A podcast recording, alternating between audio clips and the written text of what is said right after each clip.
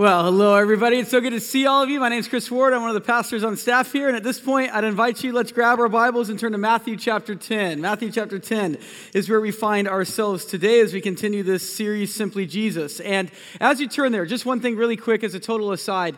You know, there is and continues to be, and in fact, we'll even talk about this a little bit today. There's a lot going on in our world right now. And one of the recent things that has been going on in our world right now is some conflict that probably you've seen in the Middle East.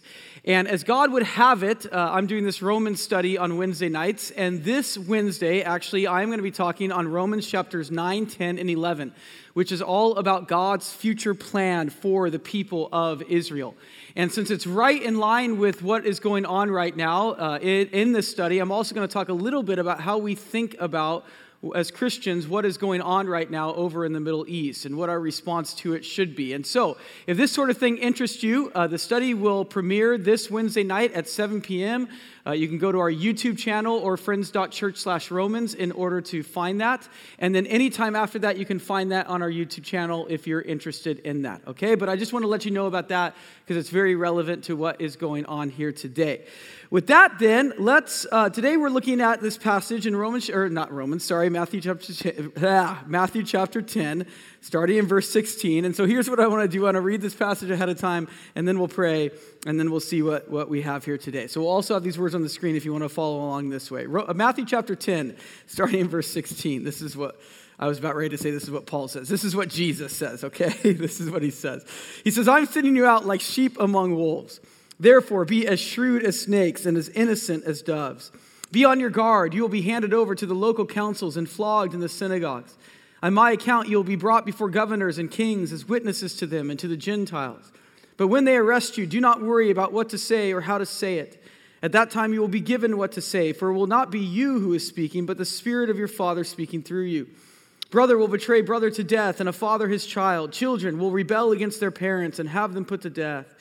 You will be hated by everyone because of me, but the one who stands firm to the end will be saved. When you are persecuted in one place, flee to another. Truly, I tell you, you will not finish going throughout the towns of Israel before the Son of Man comes." Verse 24, "The student is not above the teacher, nor a servant above his master. It is enough for students to be like their teachers and servants like their masters. If the head of the house has been called Beelzebul, how much more the members of his household?" And we'll stop right there. Let's bow our heads in a word of prayer. Father, as we approach your word right now, and as we approach a topic and a passage, God, that I just believe has such relevance for us as to what we're going through right now, God.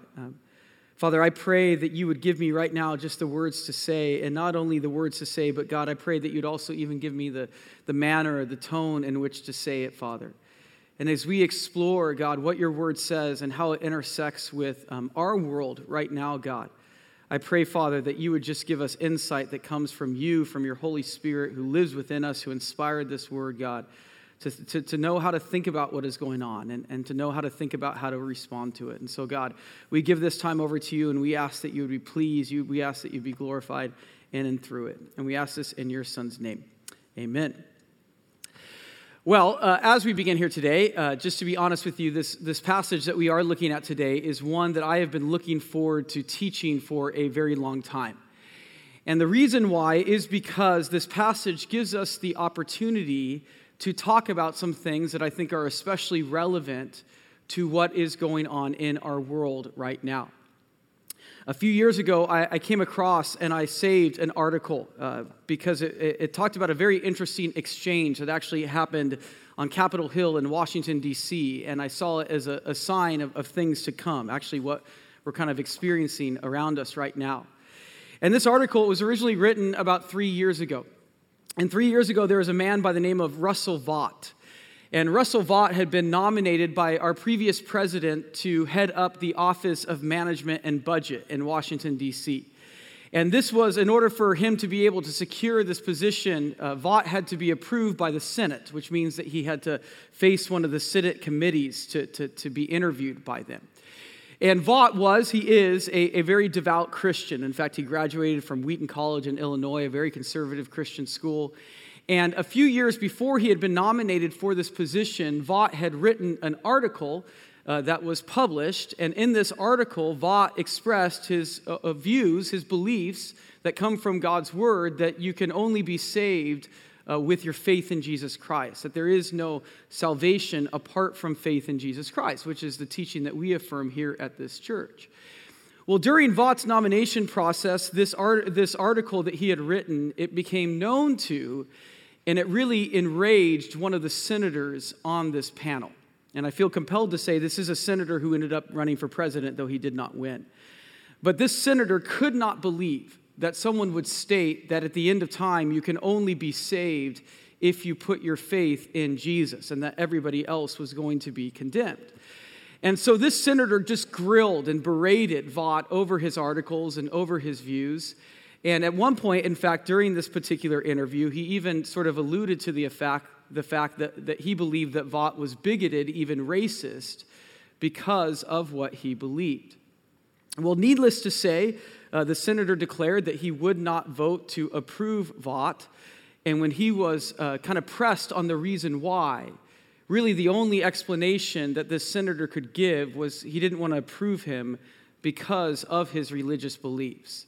The senator said, and I quote here, he said, "This nominee is not really someone who is what this country is supposed to be about. I will vote no."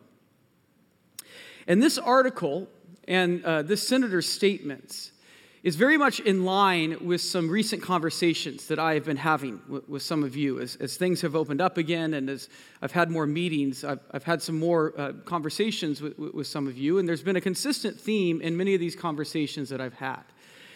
And one of the consistent themes in these conversations that I had is a theme of concern, that there's a concern that some people are feeling right now about what might be called a changing tide in our nation towards us Christians and our beliefs.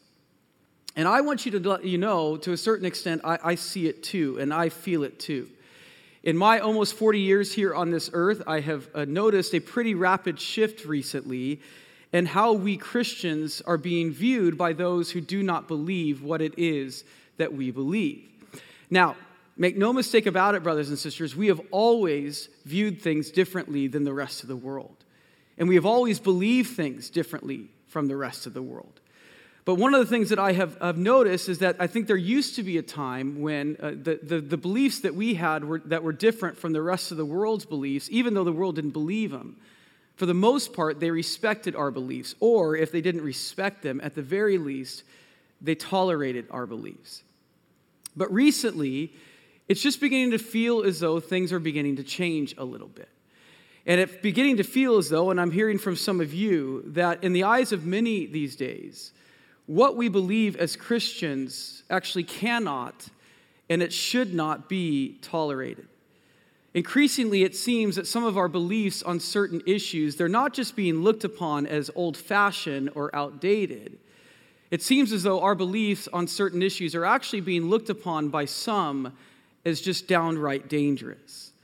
That by believing what we are believing and by practicing those beliefs, we Christians are actually preventing a more loving and a more accepting society from forming.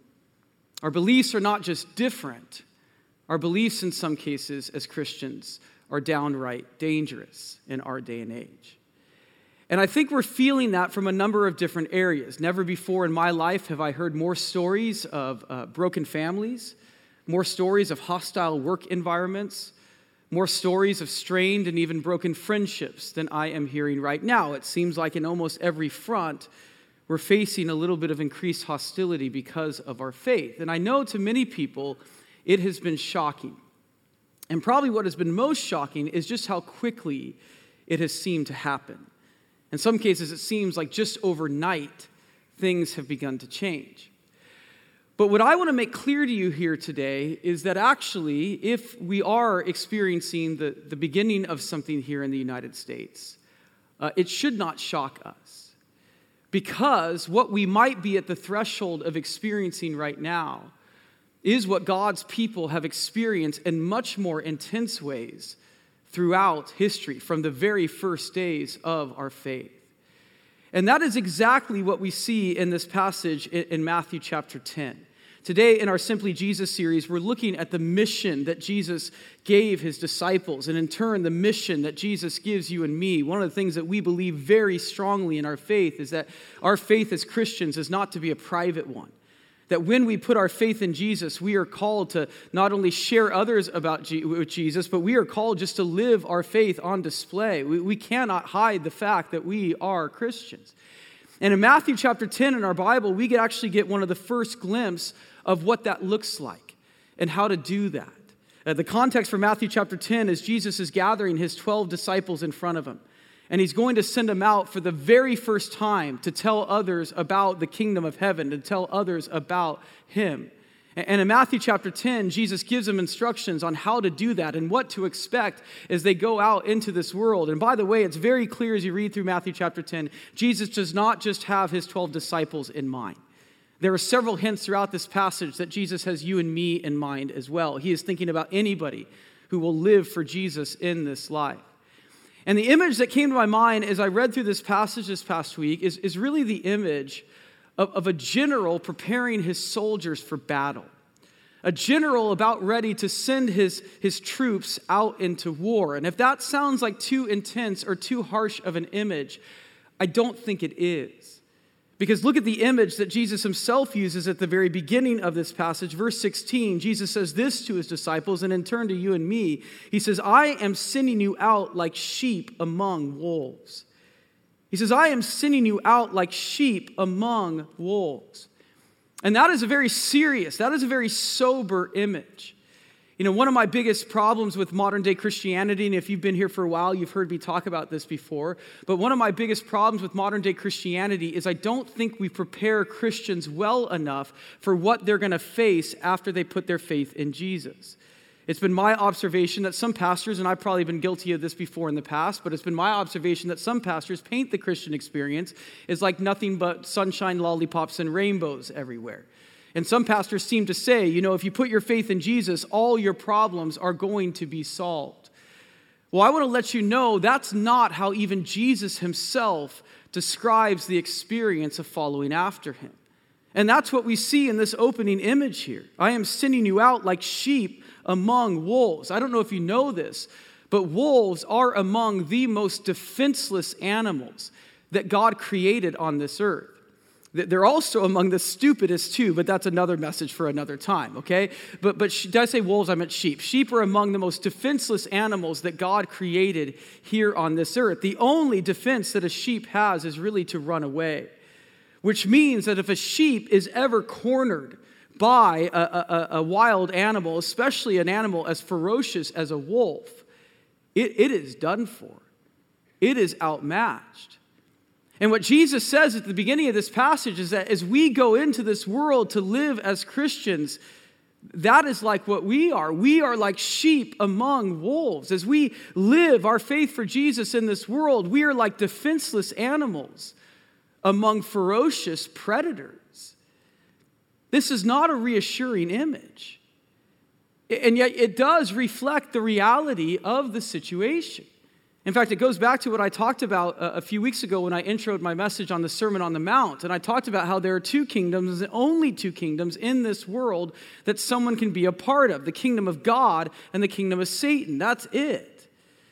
And we followers of Jesus, we who are a part of the kingdom of God now, we cannot overstate how much those from the kingdom of Satan deep down hate us. And throughout the centuries, our brothers and sisters in Christ have seen that. And they have seen the extent to which those from the kingdom of Satan will go to attack and even in some cases eliminate those of us who are a part of the kingdom of God. And Jesus himself predicts that sort of attack. He predicts that hostility. In fact, Jesus goes on in this passage to talk about three different groups of wolves, three different groups of people that who will oppose us in the Christian faith. The first group that Jesus mentions are those from a false religion. This is what Jesus says in verse 17 when he says this. He says, "Be on your guard. You will be handed over to the local councils and be flogged in the synagogue." And obviously, with the mention of synagogues here, in its immediate context, what Jesus is referring to is the persecution that the disciples experienced right after his death and resurrection. And indeed, the first people to attack our brothers and sisters in Christ, the first Christian martyr, the first person to lose his life for Jesus, a man by the name of Stephen. Who was he attacked by? He was attacked by those from the Jewish faith, the so-called religious authorities of the day. You can read that in Acts chapter 7. And the same thing still occurs today. What I'm about to say is not very politically correct, but I think it's true and I think it needs to be said. But every religion that does not proclaim Jesus Christ as Lord is ultimately a religion that belongs to our enemy. It belongs to Satan. And therefore, it is a religion that is used as a tool by Satan, or can be used as a tool by Satan, to go after us Christians. And we have seen that throughout history, and we see that even today. I don't know if you know this, but last year it is estimated that 2,200 Christians in Nigeria lost their lives, largely at the hands of those who belong to the Muslim faith in Nigeria. In India right now, our brothers and sisters in Christ are being severely persecuted by those who belong to the Hindu faith. In the past, Satan has used those from the Jewish faith. He's used those from the Roman pagan religions. In fact, it really doesn't matter the religion. The target is almost always the same. It's us Christians. Sometimes the wolves will be those from false religions. Sometimes Jesus says the wolves will be those in government. Sometimes entire nations will be opposed to us and what we believe. This is what Jesus talks about in verse 18 when he says this: "On my account you will be brought before governors and kings as witnesses to them and to the Gentiles." First part of verse 19, "But when they arrest you," stop right there. So sometimes the wolves will come from the government. And I know that this is what some Christians are fearing right now in the United States, but just to put things in perspective for you, what we may be going through right now, or beginning to go through right now in our country, is nothing compared to what some of our brothers and sisters in Christ are going through in other countries.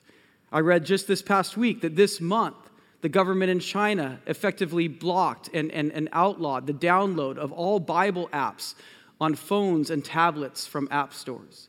And they prohibited the sale of hardcover Bibles online. It is now essentially illegal to get your hands on a Bible in China.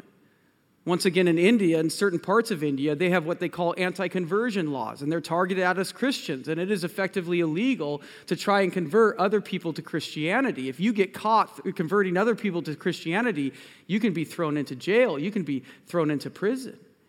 These are state-sponsored laws, state-sanctioned laws that are aimed at us Christians. Sometimes the wolves are found in government, and sometimes the wolves are found in our own family. Sometimes the fiercest opponents to what we believe as Christians are our moms and dads and brothers and sisters and sons and daughters. This is what Jesus talks about in verse 21 when he says this: "Brother will betray brother to death, and a father his child. Children will rebel against their parents and have them put to death." And as I sort of alluded to earlier, I know some of you are experiencing some degree of this right now, as some of your family have made lifestyle choices that you can't support and you don't agree with. Some of you have been called horrible things, even by your children. You've been opposed by those in your family. God's people have always been under attack, men and women. If we have experienced some relief in that in the United States over the past 250 years, that's the exception, not the rule. If we are beginning to feel some of that right now, it shouldn't surprise us that it's happening. I think it more should surprise us that it's taken so long. Because really, in the Bible, we are promised opposition. We are promised attack. Let me share with you this verse, 2 Timothy chapter 3, verse 12. Paul writes this. He says, "In fact, everyone who wants to live a godly life in Christ Jesus will be persecuted." Everyone who wants to live a godly life in Christ Jesus will be persecuted. You know, I read some of those promises of God books that you all like to buy. That verse right there is usually not included in it. And I don't know why. It's not any less promise than anything else in the Bible. We will be attacked because of what we believe. But here's what we need to realize, okay? We are actually not the ultimate target of the attacks around us. No, the battle that is going on around us is actually a battle that is as old as time. It goes all the way back to the Garden of Eden. We are merely the chess pieces in this battle. The one that people actually are targeting, the one that people actually hate, is our Lord. It's Jesus himself. This is what Jesus says at the beginning of verse 22. When he says this, he says, you will be hated by everyone. And I want you to underline this next phrase, because of me, literally, in my name. You will be hated by everyone because of my name, Jesus says. The one that people ultimately are targeting and the one that people ultimately hate is Jesus. But wait, that doesn't make sense. I thought that everybody out there loves Jesus. In fact, isn't usually the accusation against us Christians that we're not enough like Jesus and that's the problem? I thought everybody loves Jesus. This past week I was reminded of the quote by Gandhi where he said this very famously, I like your Christ, I do not like your Christians. Your Christians are so unlike your Christ. And that's usually how it goes, right? That's the attack against us. You know, you Christians are so unloving, but Jesus was so loving. Jesus was so accepting, but you Christians are so rejecting. Jesus was so tolerant, but you Christians are so intolerant and narrow-minded, and that's usually how it goes. But here's what we need to understand, okay? The Jesus out there that everybody loves, it's not the Jesus of the Bible. It's not the real Jesus. It's a caricature of Jesus. Because remember what happened to the real Jesus. What happened to the real Jesus here on this earth? We have reminders of it all over this building. What happened to the real Jesus? He was killed. And he wasn't killed because everybody loved him. He wasn't killed because he got along with everybody. No, he was killed because people hated him. And they hated him because he said things that they didn't want to hear. He spoke the truth about sinful humanity, truth about God, and truth about what would happen to those who weren't aligned with him. And that made people upset. And Jesus knew it was going to make people upset. In fact, look at what Jesus says down in verse 34 of this passage. Look at here. Jesus says this. He says, do not suppose that I have come to bring peace to the earth. I did not come to bring peace, but a sword. For I have come to turn a man against his father, a daughter against her mother, a daughter-in-law against her mother-in-law. We don't really need Jesus' help for that, by the way. Verse 36, a man's enemies will be the members of his own household. Anyone who loves their father or mother more than me is not worthy of me. Anyone who loves their son or daughter more than me is not worthy of me. Whoever does not take up their cross and follow me is not worthy of me. Whoever finds their life will lose it, and whoever loses their life for my sake will find it. Now, I want you to look back on verse 34 again. We'll put it on the screen. Look at what Jesus says here. He says, do not suppose that I have come to bring peace to the earth. He says, I did not come to bring peace, but a sword. And really what that means is but division. I haven't come to bring peace, but I've come to bring division. Can we put verse, oh, it's right there at the beginning. Okay, yeah. So I've come to bring division to the earth. Now here's what's interesting about that verse, okay? If I were to put that verse on a piece of paper, and I didn't say who said it, and I were to give it to 100 random people, maybe even 100 random Christians, and I were to ask, who do you think said this quote? I don't think the first instinct of many people would be to say Jesus. I think instead people would say, oh, some politician said that. Didn't I hear that in the last election? Or no, it was Napoleon or Churchill, one of those two. They said that, right? No, Jesus said it. And the reason why Jesus said it is because he knew that his teaching was not going to win friends and influence people. He knew that his teaching was going to divide people because it was going to make people upset. And by the way, it still does that today. If you have been following along in my Romans study, you would have seen that the second week I talked about how I believe if Jesus were on this earth, he would absolutely, unapologetically, hold and teach the traditional view of marriage being between one man and one woman. No exceptions to that. And I also talked about how I believe Jesus would come out strongly against the current transgender movement, though he would absolutely have compassion on those struggling with it. I don't think Jesus would be accepting of it. I think he'd call it what it is, sinful. If you were here a couple of weeks ago when I did the Sermon on the Mount, you would have heard Jesus' teaching on divorce and how radical Jesus' teaching on divorce is in our world, even in some circles of the church. Remember what Jesus says on divorce? He says, if anyone divorces his wife except for sexual immorality, he has made her the victim of adultery. And if anybody who marries a divorced woman, he has committed adultery. Talk about ruffling some feathers. I even think Jesus is teaching on money. Jesus is teaching on lust. Jesus is teaching on loving our enemies. It would make some people upset today. In fact, I was thinking about this past week. I think if Jesus were invited to speak in some churches today, I don't think he would be invited back to guest teach again. I think he'd be seen as too offensive. I think he'd be seen as making too many people upset. I cannot imagine the emails that Jesus would receive in our day and age. Jesus, you need to tone it down a little bit. Jesus, you need to loosen up a little bit. Jesus, do you really want to call them wolves? We may have some non-Christians in the audience and we don't want to offend them. How about this? I send you out as sheep among golden retrievers. Doesn't that sound a lot better? No, Jesus offended people. That's why they killed him. And do we, his followers, think that we deserve to be treated any differently?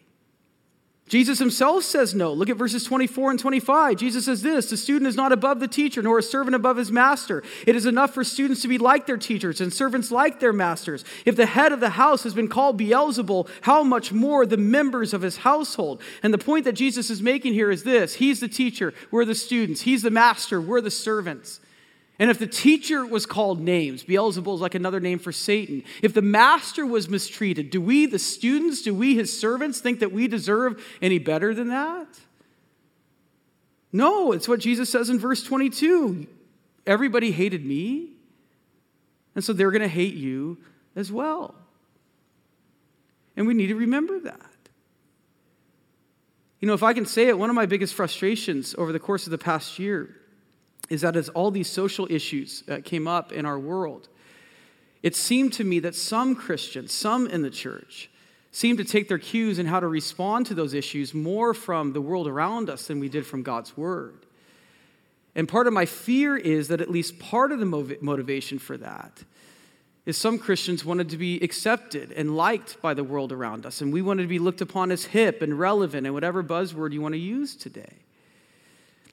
But may I remind you, brothers and sisters, our job as Christians is not to seek the approval of the world around us. Our job as Christians is to please God. And as we please God, we sometimes are going to make the world out there very upset at us, and they're going to hate us. We don't seek that. That's not our goal. It just happens. How's that for an evangelistic message? Put your faith in Jesus and everybody will hate you. I don't think a lot of people would raise their hands, would they? But it's what Jesus says. And honestly, maybe we need to start saying it too. Especially since Jesus seems to indicate in this passage that our commitment to him in the face of opposition is an indication of whether or not we are truly saved. That's what verse 22 says in its entirety. You will be hated by everyone because of me, but the one who stands firm to the end will be saved. And admittedly, there's a couple of different ways to interpret that last phrase there, but I think the most straightforward one is the surface level interpretation. And what Jesus seems to indicate there is our commitment to him in the midst of opposition is a sign of whether or not we have truly put our faith in him. We will face opposition in this world, and we need to be prepared for that. But that raises the question, right? How do we be prepared for that? Or asked another way, if that's the reality of the situation around us, well, then how do we respond to that situation? Well, there's a few things that need to be said. First of all, we need to realize though the world may hate us, we do not hate them. It's what Jesus said in the Sermon on the Mount. We love our enemies and we pray for those who persecute us. We do not hate the world around us. We love them. And in a moment, I'll talk about what real love I think looks like according to Scripture. So that's the first thing. Second thing, we need to realize that our mission doesn't stop. We are still sent out into this world. Despite the danger that Jesus knew was out there, he still sent his disciples into this world, and we're still sent as well. But in addition to that, there are actually in this passage a few guidelines, a few instructions that Jesus gives us for how we are to carry the message of Jesus to others. And so very, very quickly here, I want to share these with you. There are three in total. The first one is this, and this may be a little bit surprising. That the first thing that Jesus says is he says we need to be discerning. We need to be discerning with whom and where we share the gospel.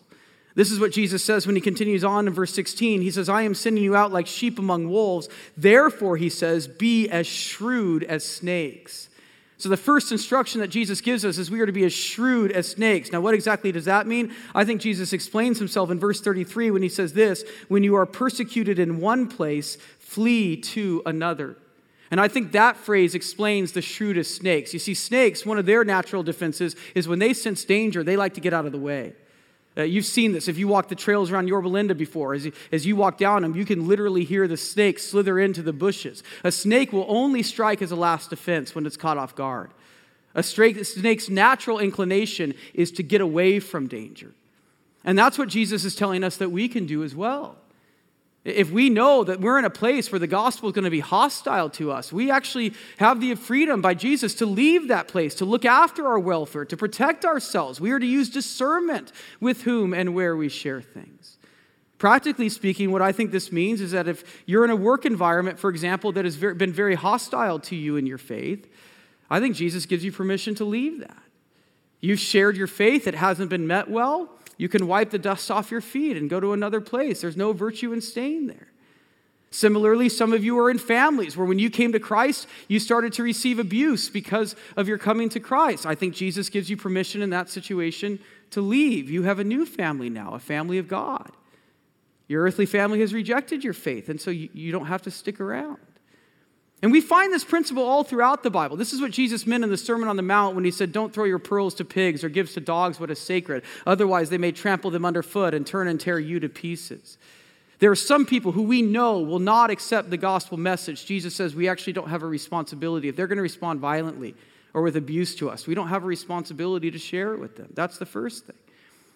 But then the second thing that Jesus says is this. We need to make sure that what people are rejecting is actually our message.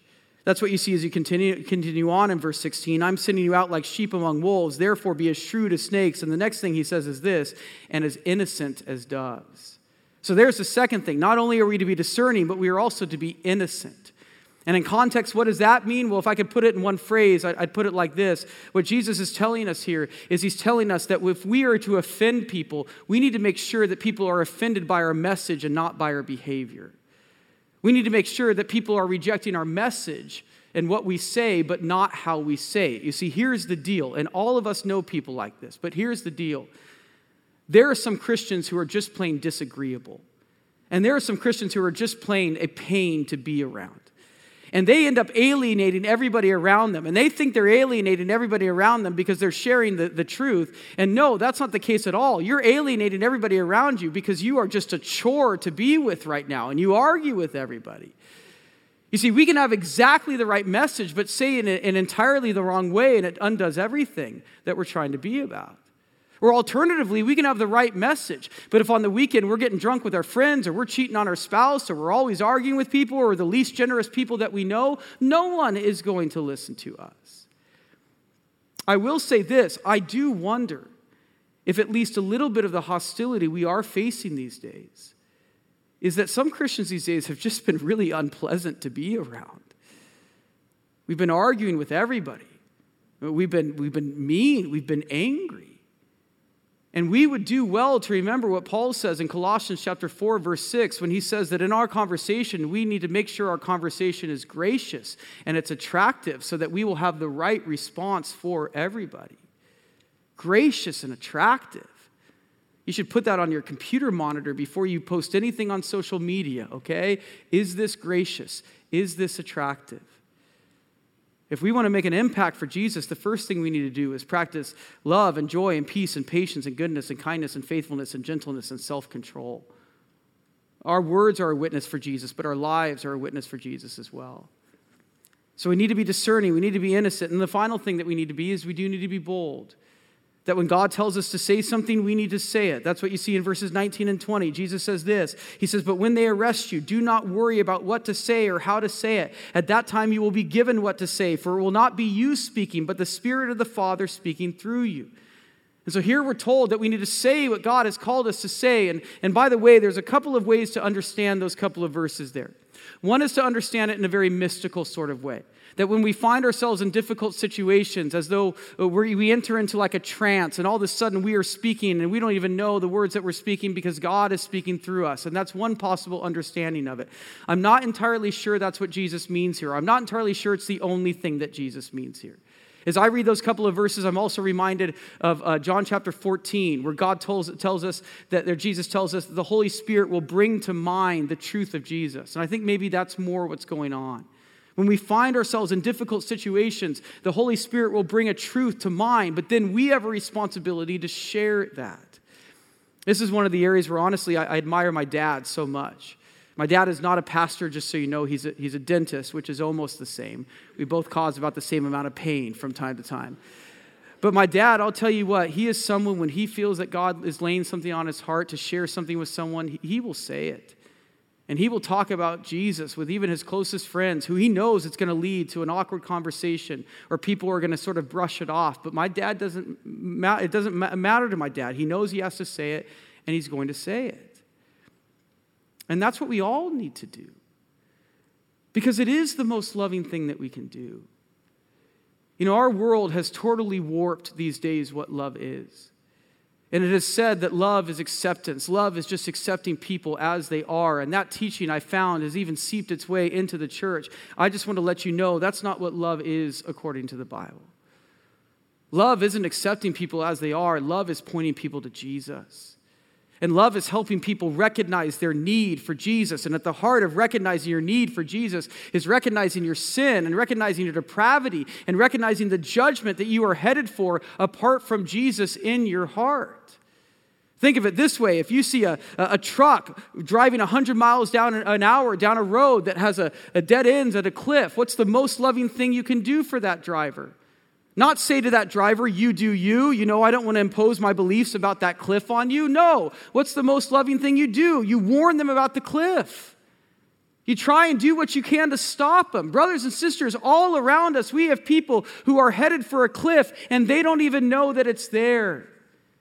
And we have a responsibility to warn them. It's the most loving thing that we can do. And that's why, even despite the danger that Jesus knew was ahead of his disciples, he still sent them out there. You know, verse 16 is actually really striking. I am sending you out like sheep among wolves. Just so you know, no shepherd would do that. If a shepherd knew that there were wolves around, he wouldn't send his sheep out. And yet Jesus did, and Jesus does. Why? Because the mission is that important. And because we're the only thing that the world has. And I don't want you to miss that. We are the hope of the world. We are the only ones who know about the cliff that is up ahead. And if we don't share about Jesus, no one has any hope. And so, no, our words will not always be met with favor. And yes, in these days, more people will reject us and more people will hate us than they will love us and accept us. But you know what we do? We still go. We still testify to the truth. We still call sin, sin, and we still call evil, evil, and we still share the hope of Jesus. Because you know what's so cool about what we believe? We believe that wolves can become sheep. I was once a wolf. So were you.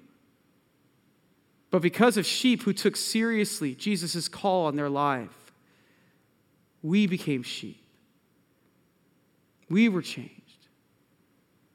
And who knows who God wants to use in your life for you to change. That's why as we close here right now, I want to share with you a video.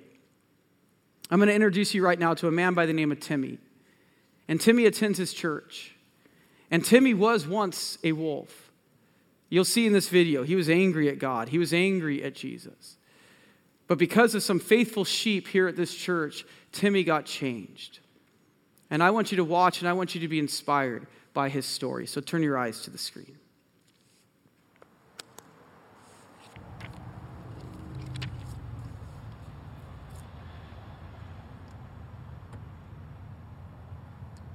It's to the right. And then left right here. You just go up in here. I started staying here as soon as they, actually right before they even opened. Yeah, so it was kind of rough because of the fact that that is the main place that everybody used to go to and try to sleep at, because there's not really a lot of places that they had opened at the time. This is originally where they found me.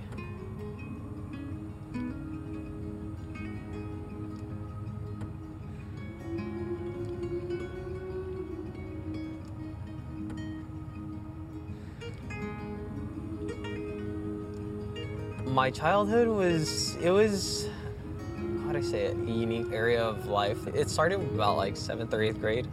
I just basically, I was hanging around with the wrong people, and basically they were influencing me into the wrong areas, and unfortunately I was led to making decisions of my own that had consequences later on. I actually had to answer to the authorities because of that.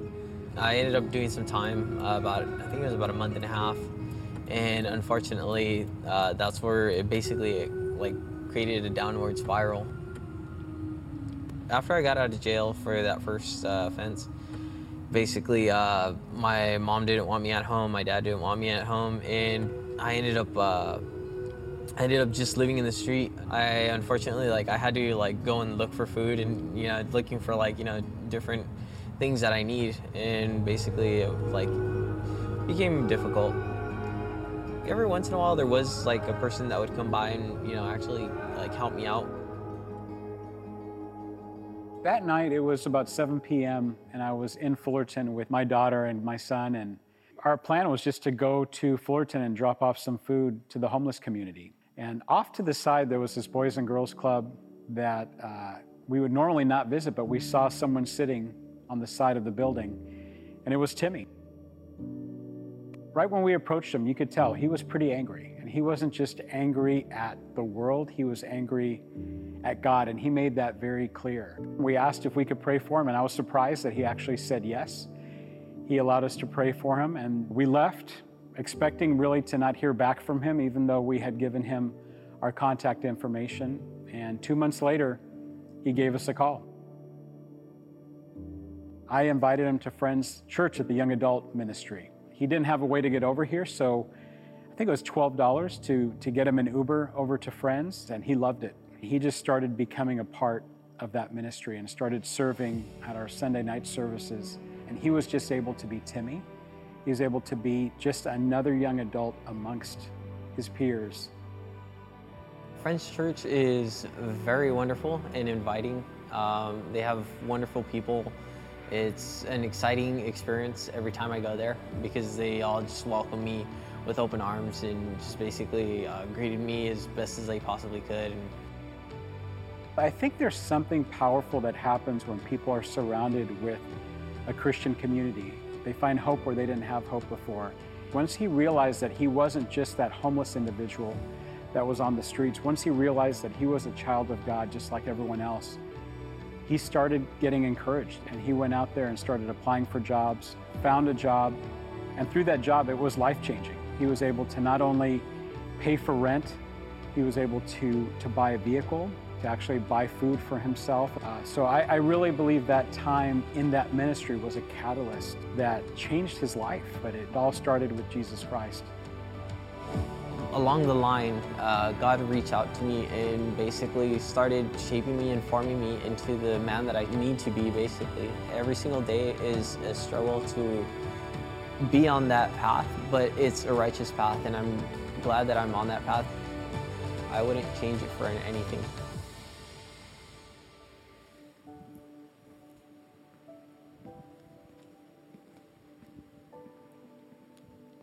Will you stand with me?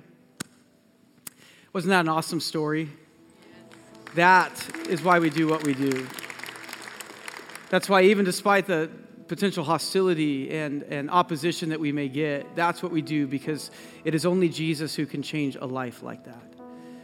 And so my question to you is, who's your Timmy? Who has God put in your path that he wants to use you to share the good news of Jesus with? And what's a step you can take this week towards it? Send him a text message, give him a call, invite them out to lunch, just begin praying for them.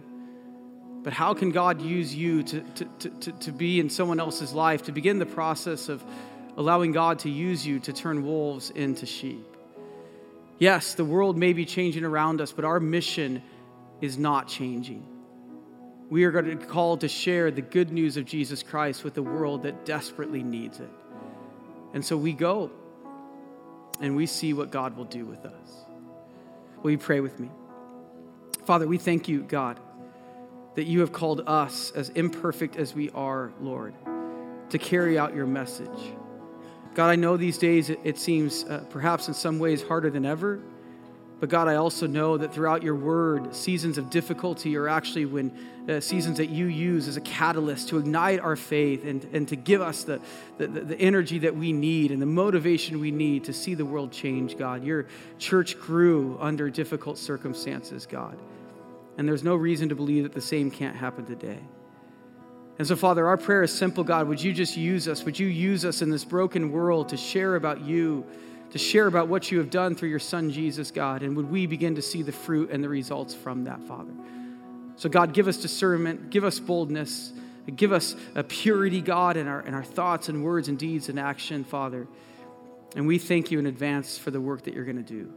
And God, as we close with this final song, I just pray that it would come as an offering of really a prayer to you that says, Jesus, would you use me to do your work, Father? We love you, we thank you, and we ask all of this in your son's name, and all God's people said, amen.